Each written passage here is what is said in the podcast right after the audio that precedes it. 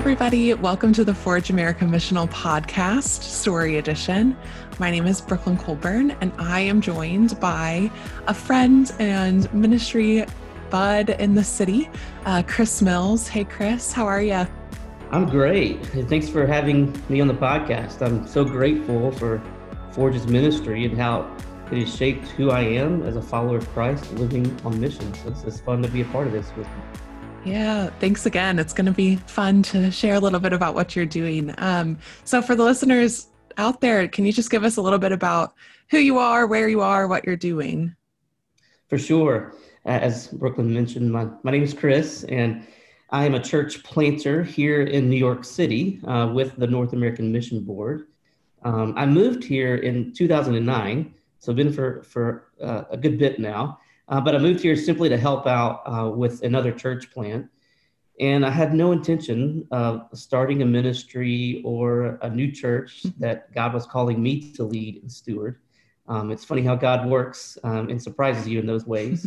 Um, but I got my my apostolic teeth wet in the city with Young Life, which is a global uh, youth outreach organization, and I began new Young Life ministries all across Manhattan and eventually answered a call to plant a new church. Um, my wife and I, we live in Manhattan in a neighborhood called Hell's Kitchen. Uh, we love our community and are passionate about being part of its renewal and transformation. Our, our church plant is very young, as we have only been at it for just over a year with a core team, uh, developing vision, mission, and DNA. Um, and even though we are just beginning, we've already done a lot of good work in the community. And still, we have a lot more to learn and a lot more room for growth. So, Chris is planting a church in the midst of pandemic, which has been so interesting. But I want to back up a second. Hell's Kitchen.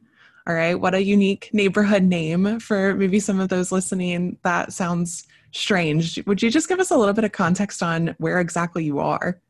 Sure. Yes. Uh, Hell's Kitchen is a neighborhood. I often say in in the shadow of Times Square. Um, so it's it's on the backside of of Times Square. It's got its name. There's several stories that go along with it, um, but one of the most popular uh, legends, I guess, is that uh, Hell's Kitchen got its its fiery name during Prohibition uh, when a veteran policeman uh, by the name of Dutch Fred he witnessed a neighborhood riot with his, his rookie partner on West 39th Street near 10th Avenue. And uh, the rookie is supposed to have said, This place is hell itself. Um, to which Fred replied, Hell's a mild climate. This is Hell's Kitchen. um, and so it's, it's definitely a name that's generated from its notorious uh, history with crime, uh, with drugs, with prostitution, with organized crime. The mafia has been in our neighborhood, maybe still is, I don't know, um, but for sure has seen its share of, of being a very seedy place, right? Um, it's often too a place where uh, where people overlook it as a neighborhood. A lot of tourists come into Hell's Kitchen. They come to eat before going to a Broadway show. Um, there's a lot of development in our neighborhood as well for brand new skyscrapers and those kind of things. Um, but there are people that live in our neighborhood that call it home, and uh, and they've been around for generations. And they they are Irish immigrant families, Puerto Rican, Dominican immigrant families that have really made this a neighborhood. And so uh, we love it. We love being in the fabric of our community and feel uniquely called uh, to be to be here. Yeah. So let's kind of dive into some of that. So you are figuring out, yeah, this Hell's Kitchen based ministry. But um, first, how how did you hear about Forge? How are you connected? Um, and maybe go in a little bit to how how Forge has given language around um, yeah. kind of what you're doing now. Sure. You know, I've been a part of, of several of Forge's learning communities. Uh, we're sitting in a room with other ministry practitioners exploring uh, what it means to participate in the mission of God. Uh, my wife and I also had the opportunity to be a part of the, the residency program uh, that Forge offers with Brooklyn, right, with you. And so um, it was very formative for us as we examined, you know, paradigm shifts with other people who were yearning to see God's incarnational movement. You know, one of the paradigm shifts for us was understanding the church's identity crisis. You know, the the crisis in how we see God and how we see the church. Uh, we came to realize that if we desire to live out God's call on our lives faithfully, uh, we must understand and recognize that God and His church are intrinsically missionary in nature. Um, if we begin with a, a church framework, uh, which so often happens, um, we often focus on building, you know, a worship service and then inviting the world to join us. In doing so, we are unfortunately asking people who do not know Jesus to come to us. However, we've learned that uh, it's better to begin with a maybe a kingdom framework and and model ourselves after the missionary nature nature of Jesus. In that case, we we found ourselves going into the world, into our community, in the places where we were sent to join people in a very incarnational way. Uh, so this paradigm shift took place um, in our hearts before we could even articulate it. And as you said, uh, Brooklyn Forge came along and helped us unpack what God was already doing in us, and then provided the language uh, to share it with others who were more than likely, you know, feeling the same thing and would want to be a part of what we were doing. No, that's good. The language to connect the team around for sure. Um, so, kind of as you guys are looking ahead into what's next and into the fall, what are some steps that you're taking as you're engaging missionally, and what are you learning along the way?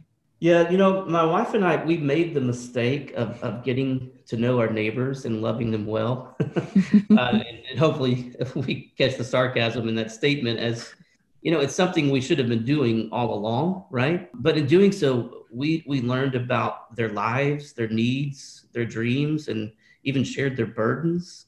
And so we began to see uh, them and our neighborhood not just as a place in New York City where we had an apartment but rather a place that others called home.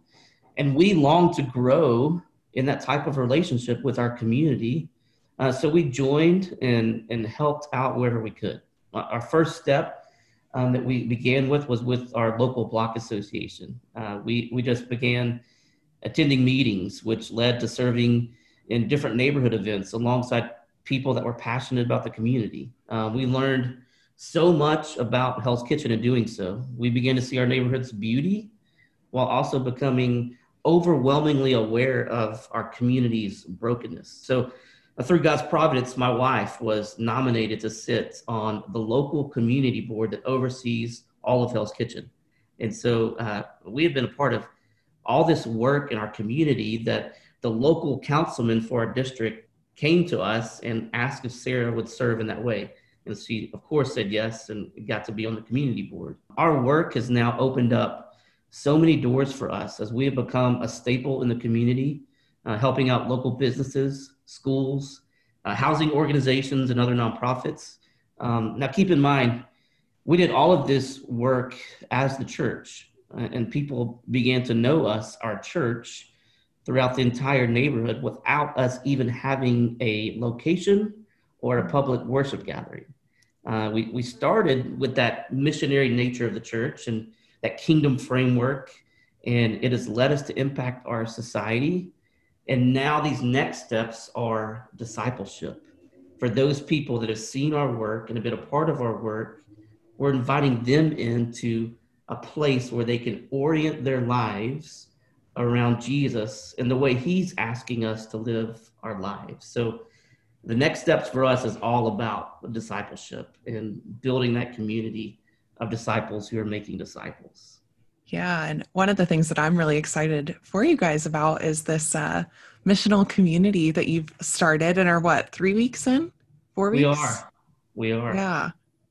So yeah, so, we're, we're meeting with people and we're helping them think through what it means to to live on mission, what it means to orient their lives around around Jesus, and you know, right now we're, we're meeting over Zoom. That's what we are uh, able to do during this this pandemic um, in, in th- this process, and uh, we're adding people to that group. But one of our strategic goals is to to raise leaders and to multiply that group so that so that the missional community remains a smaller group where each person uh, is mobilized into God's mission in unique and specific ways. And that's where we're we're headed. After that, I've got some ideas, but at the same time, we are trying to listen and be obedient to Jesus, you know, every step of the way.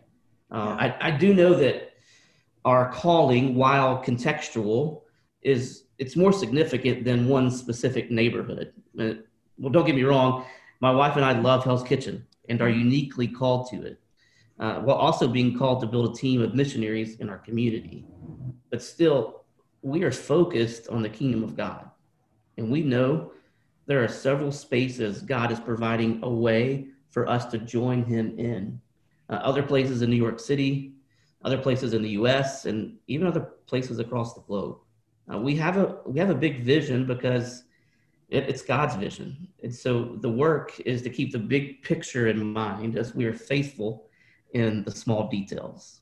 Yeah, man, I am always so excited um, after just hearing you and Sarah both talk about the way that you're seeing God move in Hell's Kitchen, the way that you are leaning into the Spirit in those ways, and also just bringing people along for the ride. It's very encouraging to me.